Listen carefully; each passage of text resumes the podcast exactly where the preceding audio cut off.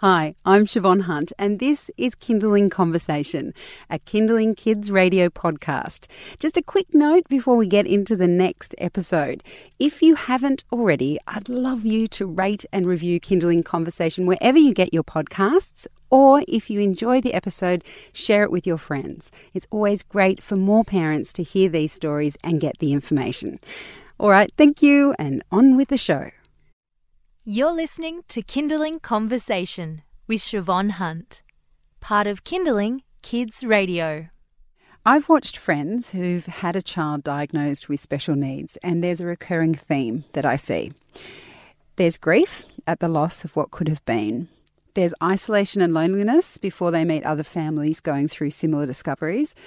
And finally, and this is what I have noticed most of all, there is a fierceness of love, protection and fighting for their child. I mean, I'm talking standout fierceness. We're all pretty fierce about our kids, but particularly the women I know who have a child that needs extra support. They've gone out and researched everything there is to research, they've done all the work, and they become almost a professional carer of their loved one.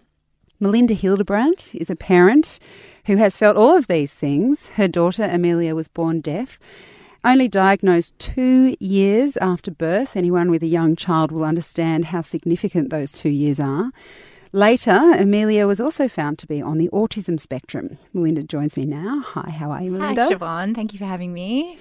Amelia was a very much longed for baby, wasn't she? Absolutely, yes. We tried for a while to have a baby for about a year, I guess, and then we decided to go through um, IVF because I was had some fertility issues. So, um, so yeah, we went through all of those things that a lot of people experience the unknown in that space. So, after a few years, we were successful. We sort of got off pretty lightly with IVF. I think we only went through kind of a couple of cycles really, and were successful. So that was that was uh, an amazing journey. And I remember thinking, oh, the hard stuff is over. That was so great. So she was much longed for, and the joy of that, I, I can still remember getting the news on the phone that we were successfully pregnant. It was just, yeah, cataclysmically exciting. Yeah. Before we get into the nitty gritty of yeah. your book, um, which is Amelia and Me on deafness, autism, and parenting by the seat of my pants, that's your book. Um, before we get into it, I just want to talk about Amelia because yep this is what your book's about. Yeah. She is what your book's about. And I'd love to get a sense of her as a person. Yeah. You mentioned she's nine, year, nine years old now. How would you describe Amelia? I have so many words in my head when, when people ask me that. The thing that I love about Amelia is that she's very feisty. So, you know, so the fierceness that you were speaking about before, I feel like it's um like it's a genetic product. and part of me is, part of me, you know, finds it really stressful to raise her because she is so fierce with me. Um, and that is why I have so many white hairs. But also, it means that she just comes at the world with, you know, just her eyes open, ready to take on whatever is going to happen to her. So, for instance, this year, very suddenly she lost um, the rest of her residual hearing. So, she went from having sort of enough to cope with hearing aids to having pretty much nothing at all, so to being profoundly deaf. And so she's, you know, was eight at that time, and I was thinking, oh, well, how is she going to cope with what's happening? She was clearly not hearing a lot, like pretty frustrated. And had to go through um, her first cochlear implant surgery. And I just am just watch her in awe and wonder at how she just adapts to these things. And I think part of that is a symptom of what I'm sure is her perhaps lack of understanding of the depth of those issues for her age. But I also think it's just she's so used to being prodded and poked and having to be in hospitals. And she was excited about a cochlear because her friends have them. So for her, it was a part of fitting in. So I just think of her as this courageous, brave, amazing person who's also, even though at times she's kind of bigger than Ben Hur, so her emotional responses to things. She's very, she's got some diva stuff going on, but equally she's very sensitive to people's emotions. So I think there's this um, misnomer about autism that people on the spectrum are somehow cut off or lacking in empathy. My experience of Amelia is the opposite. I feel like she's plugged into the mainframe of my emotions, and for that reason, I actually have to mask things sometimes because I might furrow my brow because I'm just thinking about something. She's like, "What's what's wrong? Are you okay? Is everything okay?" So I think that, um, yeah, she's just she's a really complex person dealing with a lot with so much kind of grace and just um, resilience that I, I just, she's like the greatest person in the world as far as I'm concerned. Yeah. Brilliant. Well, now that we, we've got a sense of who she is, let's go back to the, um, the beginning because, as I mentioned, Amelia was only diagnosed as being deaf at two years of age. Yeah. Can you describe the grief you felt once you understood Amelia was deaf, mm-hmm. given that it had been two years, the start of her life, yeah. when so much development happens. Yeah, it was a it was a pretty bottomless uh, feeling of of grief. I didn't, I couldn't really sense that it had an end at the time. Um, and it's nice to think back to it, um, having come through it over so many years. And it does take some time to recover from that. But I think you're so right. So, two years you spend with this child and you bond with them and you get to know who you think they are. And some of that is real. But, but if you think about how um, we communicate with a child, and so a lot of it's nonverbal, but actually the things that I loved about mothering in those early years before your child is verbal themselves are those things like singing to your baby and whispering, you know, secrets to them, that kind of thing. And I just remember being hit with this feeling of she has heard none of this. She's actually um, never heard my voice. And so as you can probably tell from the way that I speak, I like to talk a lot and um, very expressive. And I just thought, wow, like all that silliness. And it doesn't mean we hadn't bonded, but for me, I felt this perhaps strange sense of betrayal that my sense of the experience was no longer real and that this rug had been ripped out from beneath us. And what, what was left, it was very hard for me to know because this um, diagnosis of deafness, it just seemed to cast this pall over everything. So I thought, how do I how do I now reach her? Where do we do we have to start again? And it kind of did feel like that to me. You're listening to Kinderling Conversation. I'm speaking with Melinda Hildebrandt. She's the author of Amelia and Me on deafness, autism, and parenting by the seat of my pants.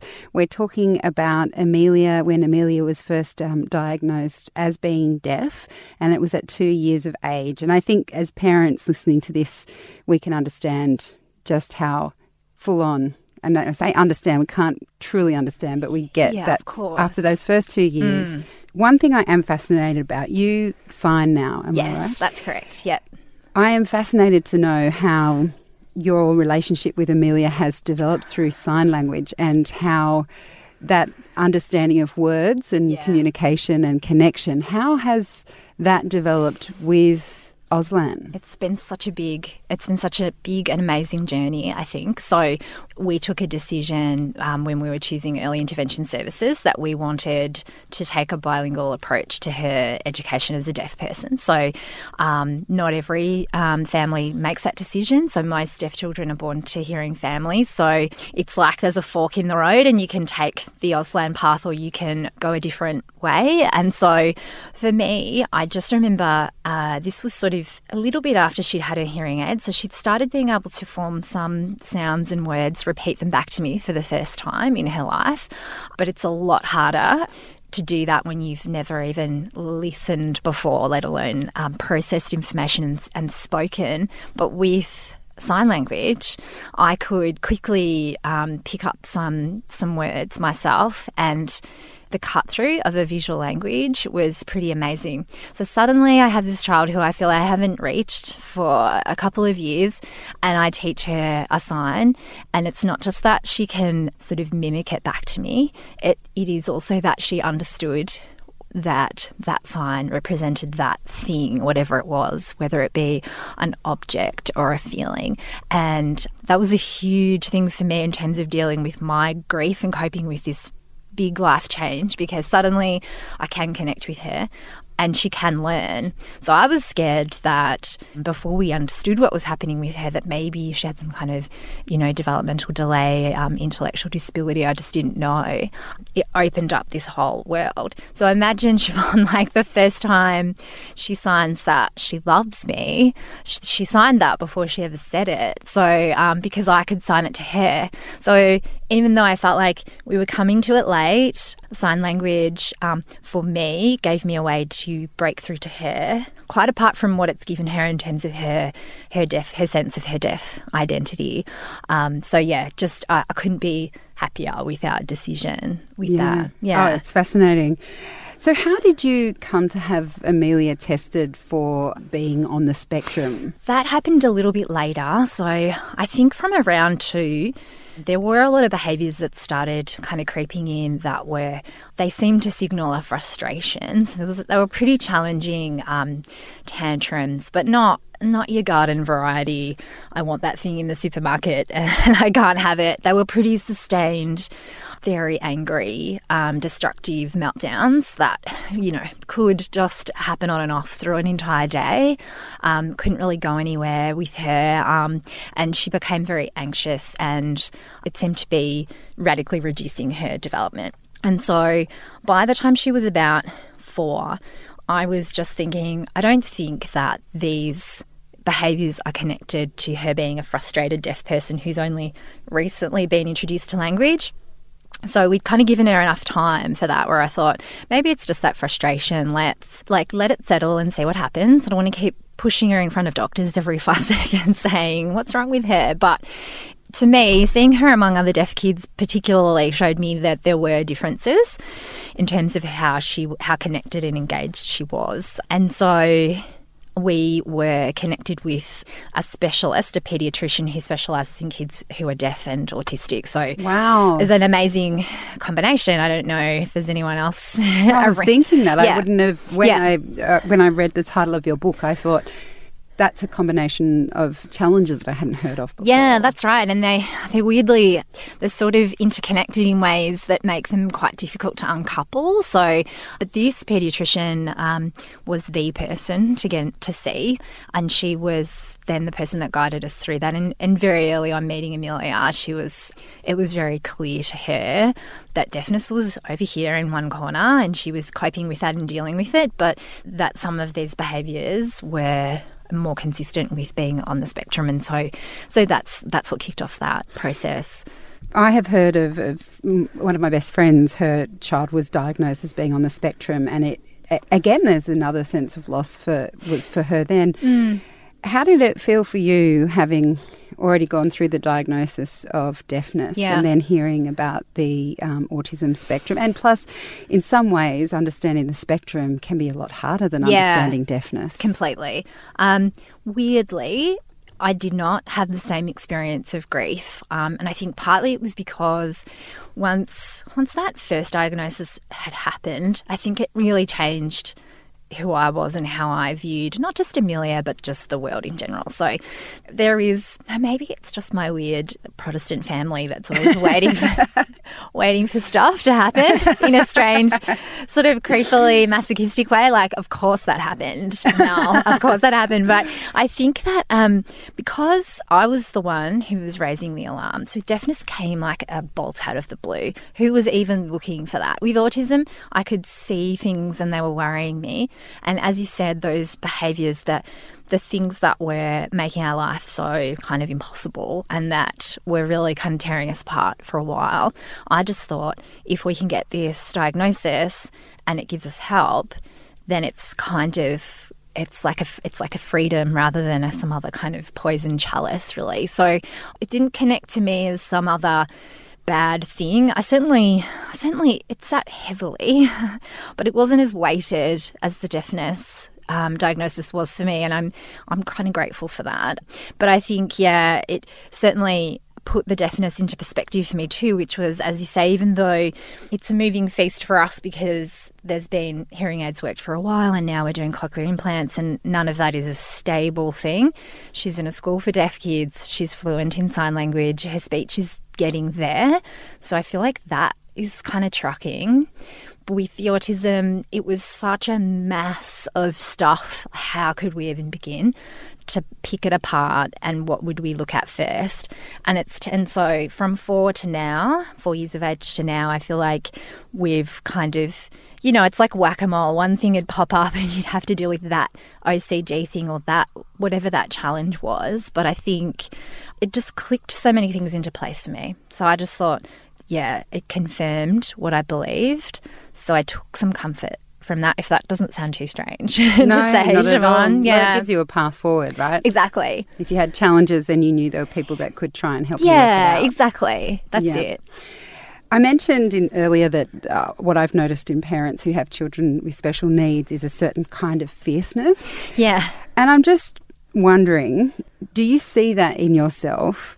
And also, why is that fierceness needed? like, why do parents of children who have special Yeah. needs, why do they have to fight for them? Yeah, it's a really great question. I reckon in response to that question, I want to separate out something that you see you see referred to in the media as this kind of um, warrior mother type um, phenomenon where you might, as a mother, think that you have to find all of the answers, and maybe that means some some maybe controversial responses to autism or some views around you know anti-vaccination, all of that kind of stuff. And I don't mean to take my response there, but I want to just say that fierceness should not be about thinking you know more than other professionals, but understanding that what you know about is your child. So that fierceness is required. So in my experience, I feel like I'm a fierce person anyway. So that was, that was like super handy coming to this. It's the red hair, you know, it's just a genetic thing. But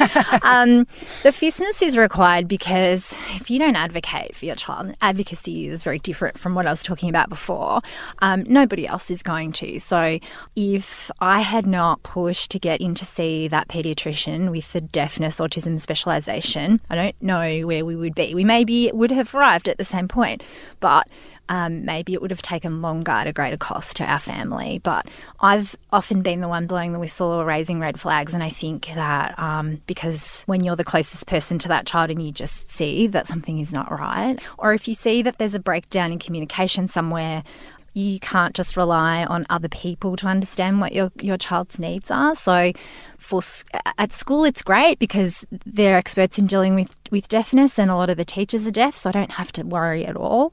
But other times where I've thought that it would be okay to take her to, say, a group activity and have been told that maybe it would be better if Amelia did not attend, and that stuff's pretty upsetting. No kidding. No kidding. and so then you realize, what, you- what am I fighting for here? Am I fighting to place her with people who would see her as a burden to their activity? No. So you make it clear to those people that they suck and that you don't want that, you, that you don't want that they've missed an opportunity to meet a really amazing person. You could have taught them something about the world. And then the advocacy extends further to finding people who will embrace her. And we have that in our life. So that fierceness can't ever really stop. You've just got to keep being sure that wherever your child is, whatever's happening, that they're being looked after because she, her capacity to advocate for herself, as fierce as she is, not just because she's young, but she just doesn't have that ability. Um, so I feel like it's a life, a lifetime job. It's a very circuitous answer to that question. I'm I quite, feel like I got. I'm quite happy. I, I feel think like you I got, I got there, definitely yeah. think you got there. It was a long journey, right? That's right. No, yeah. All children need guidance and Yeah. support and help as they learn and grow, which as you become a parent, you're like, oh, okay, yeah, child is going to be a whole lifetime experience Yeah. of, of guiding like that. Special needs kids need more of this kind of support Yeah. for different reasons. And I know that you do all of this for Amelia because you love her and Yes. she's your daughter. Yeah. But I am curious, separate to that, what kind of toll has it taken on you personally? Yeah, yeah, that's a good question. I, I, I don't think anyone's asked me that um, ever. No, So maybe your GP might maybe have. I find yeah. GPs I, actually, you are so right about that. Um, he always looks at me like very worried. Is everything okay? Um, look, I think that yeah, over time it does take a toll, and at different times a greater toll th- than others. So I certainly have found at times. You know, um, it's very tiring, it's super exhausting job. Parenting just is, but but uh, I'm happy to say that it, the, the special needs experience is is a relentless and intense one. And though Amelia grows every day and matures, she still is a very intense person to to live with and to parent. And so I cope with that in a bunch of ways. So I'm a sort of manic exerciser, Pilates and running, and I have to, even though that doesn't sound relaxing, I have to keep, I, I have to find ways to keep my mental health on track. So, I mean, it's really important. And I think that I've grown a lot from the start. So, if you'd asked me that question five years ago, you know, maybe I would have said, um, you know, it might have been a more negative answer that it had destroyed my spirit or something, something like that.